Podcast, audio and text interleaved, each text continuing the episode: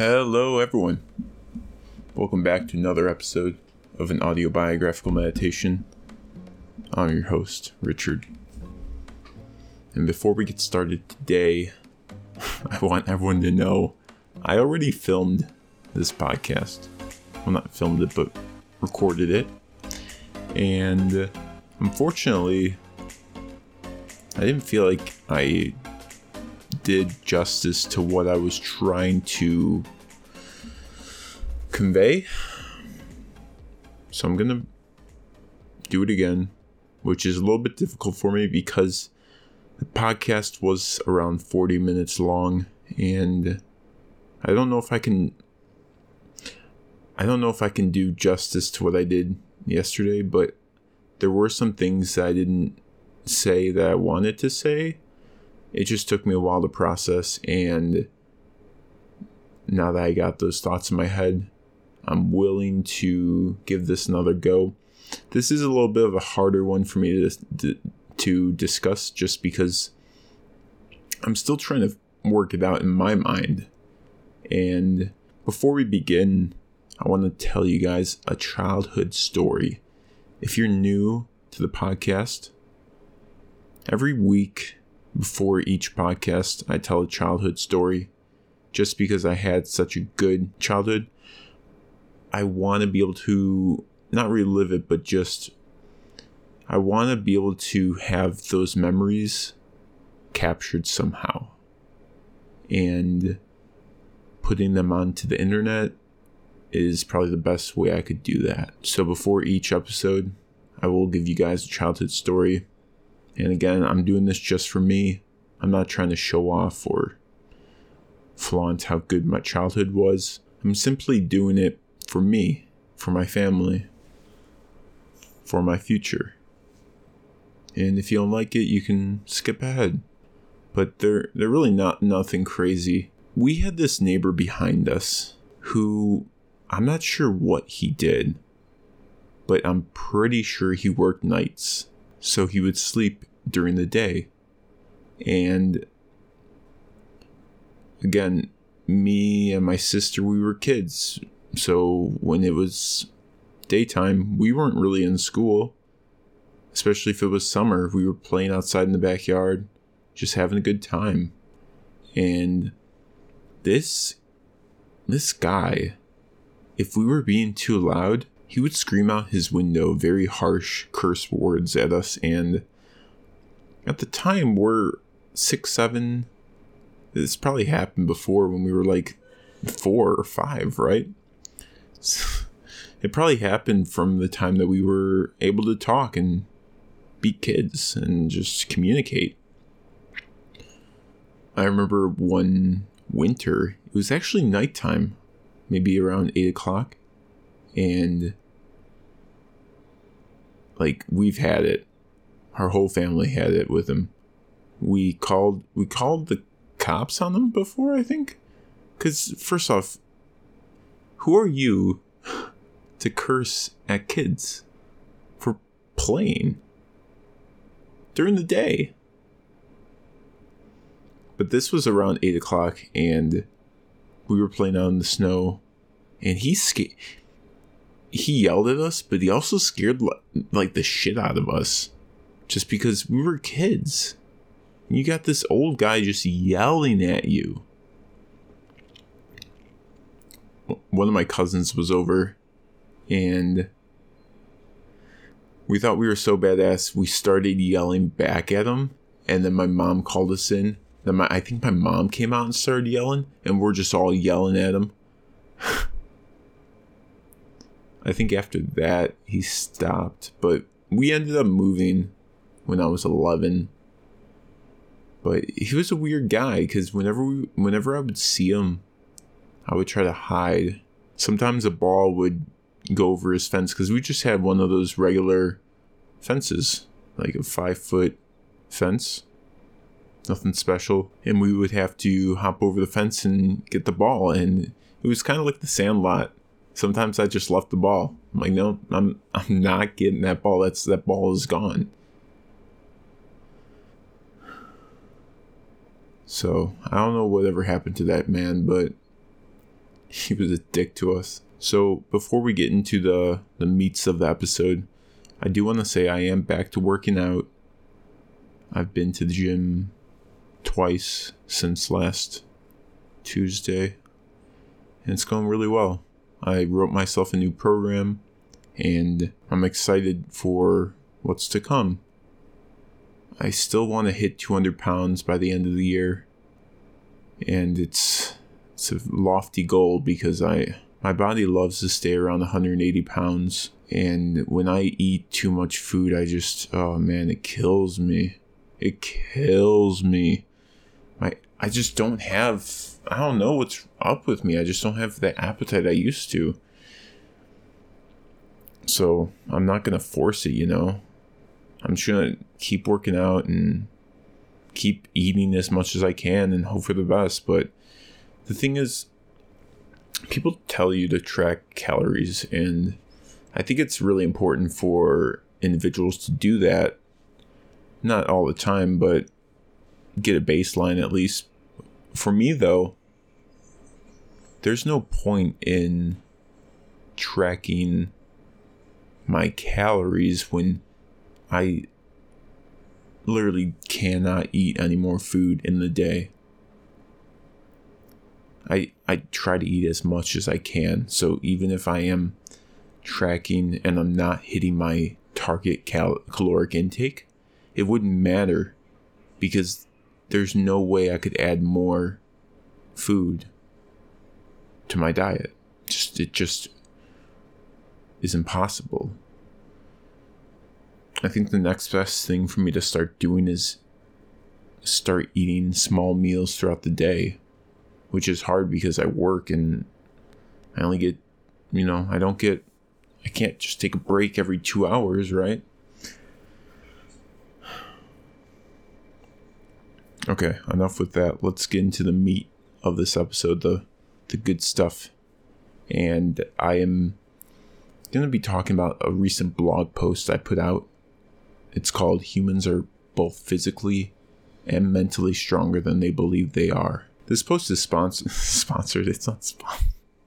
it's in. So this post um, that I put out, it's inspired by something Jocko Willink said. Now, if anyone doesn't know who Jocko Willink is, he's a former Navy he's a former Navy SEAL and author uh, he, he's written kids' books. He's a mentor to me. And his podcast consists of reading slash reviewing books around human experiences during war. Sometimes he has the author of the book on, and sometimes he just talks to. Sometimes he doesn't review books. Sometimes he just talks to generals and lieutenants and people who have been in war he mentioned something on his latest episode that I I really I cannot get out of my head. Now is that good or bad? I I do not know. He tells the story about a prisoner of war who was locked up, and while he was locked up, rats were gnawing at the wounds on his legs. Guys,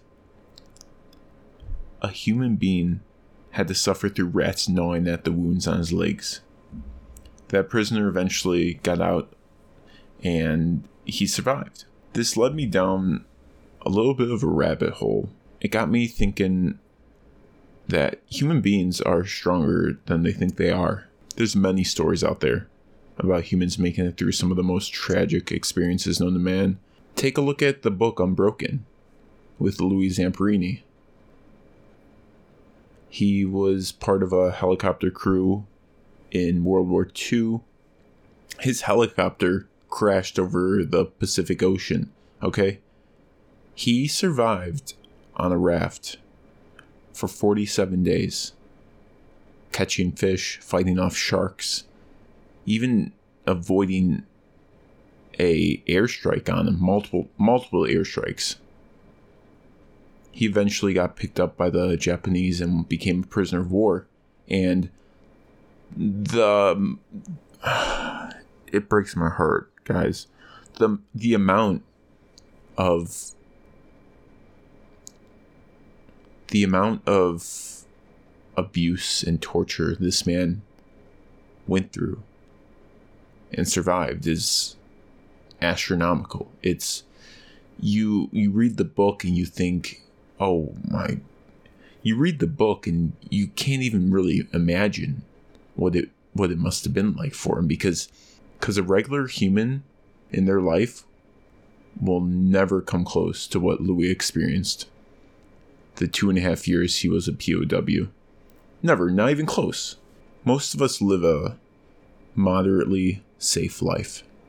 The worst things we have to deal with is uh, a flat tire, uh, a family member dying, uh, losing the love of our life, stuff like that. We don't have to worry about getting tortured and rats gnawing at the wounds on the, our legs. No. Thinking about Louis Zamperini and the man who had rats gnawing at his legs, it makes me think what that does to the human mind. Because I have no idea. I've, I've never even come close to suffering like that. What I do know is that there's more inside you than you think. You can suffer more than you believe you can. You can thrive in the face of adversity. You can keep going when your mind tells you you can't. You can go further. Humans are messy, and we don't seem to know our potential until some tragedy falls upon us, and we must overcome it. That's why it's essential to put yourself into situations that make you uncomfortable, to go into the unknown and suffer, to live a life that's just outside the box you've placed yourself in. Because when you do that, life doesn't become easier, it becomes more manageable. So when you do come across a tragic life event, you're more well equipped to handle it. Now, I get it. Some could argue that there isn't a direct relationship between voluntary suffering and dealing with human tragedy. But I beg to differ, and this was and this is a part that I was struggling with when I recorded this the first time. Because you think, Richard, how could putting yourself in uncomfortable situations be the same as dealing with human tragedy? Now, there we have to define human tragedy. That's the thing. Now, if we're talking about rape, torture, um, abuse, there's some things in life that you cannot, you cannot, no matter how hard you you try, you cannot prepare for them. They will mess you up, not both physically and mentally. When I say human tragedy, I'm talking about modern day human tragedies. So, uh, stuff that a lot of people have to deal with. And I think me saying human tragedy was probably the wrong word to use. And I I'm thinking about this right now. I don't really know another word for it. Maybe just hardships, human hardships. Because human hardships and voluntary suffering, both of them deal with being uncomfortable. One is just voluntary and much less severe. Now, I am very certain about this post I made. I do believe there's a direct relationship between voluntary suffering and dealing with human hardships. I'll use an example that recently happened to me. I was on the highway, probably going 80, 70, 80. I was going fast, and I heard this noise in the in the back of my car and I turned the music off and I realized that my tire had popped and it was slowly losing air. Now I'm in the left lane on the highway. And thank God that I was near an exit. Because pulling over, first off, on the side of a highway on the shoulder is very unsafe, first off. I don't think you understand how fast cars are going until you're stopped on the side of a highway. It's a very dangerous place to be.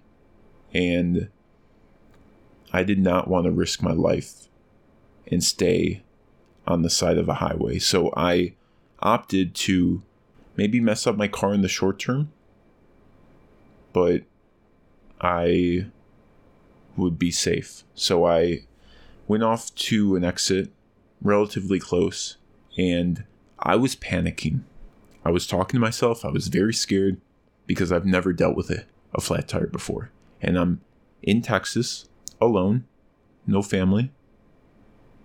And I I really like I was like what what am I going to do? I was able to pull into a well lit gas station and I looked at my tire. And again, this was my first flat tire. It didn't seem too bad, so Mr. Uneducated me tried to fill it up with air, but it didn't it didn't do anything. So I couldn't I couldn't fill up with air and just to be clear, I was very scared when I was driving with the flat tire. But when I pulled into the gas station, this calmness came over me. This this level of clear thinking. I knew exactly what to do. Well, once once I figured out I couldn't put air in it, I I knew exactly what to do, and that was okay. I got to put a donut on. I got to take off this tire. I got to jack up my car, and I got to be on my way. Now, I haven't changed. I've I didn't change a tire since like freshman sophomore year of school, but I was able to do it.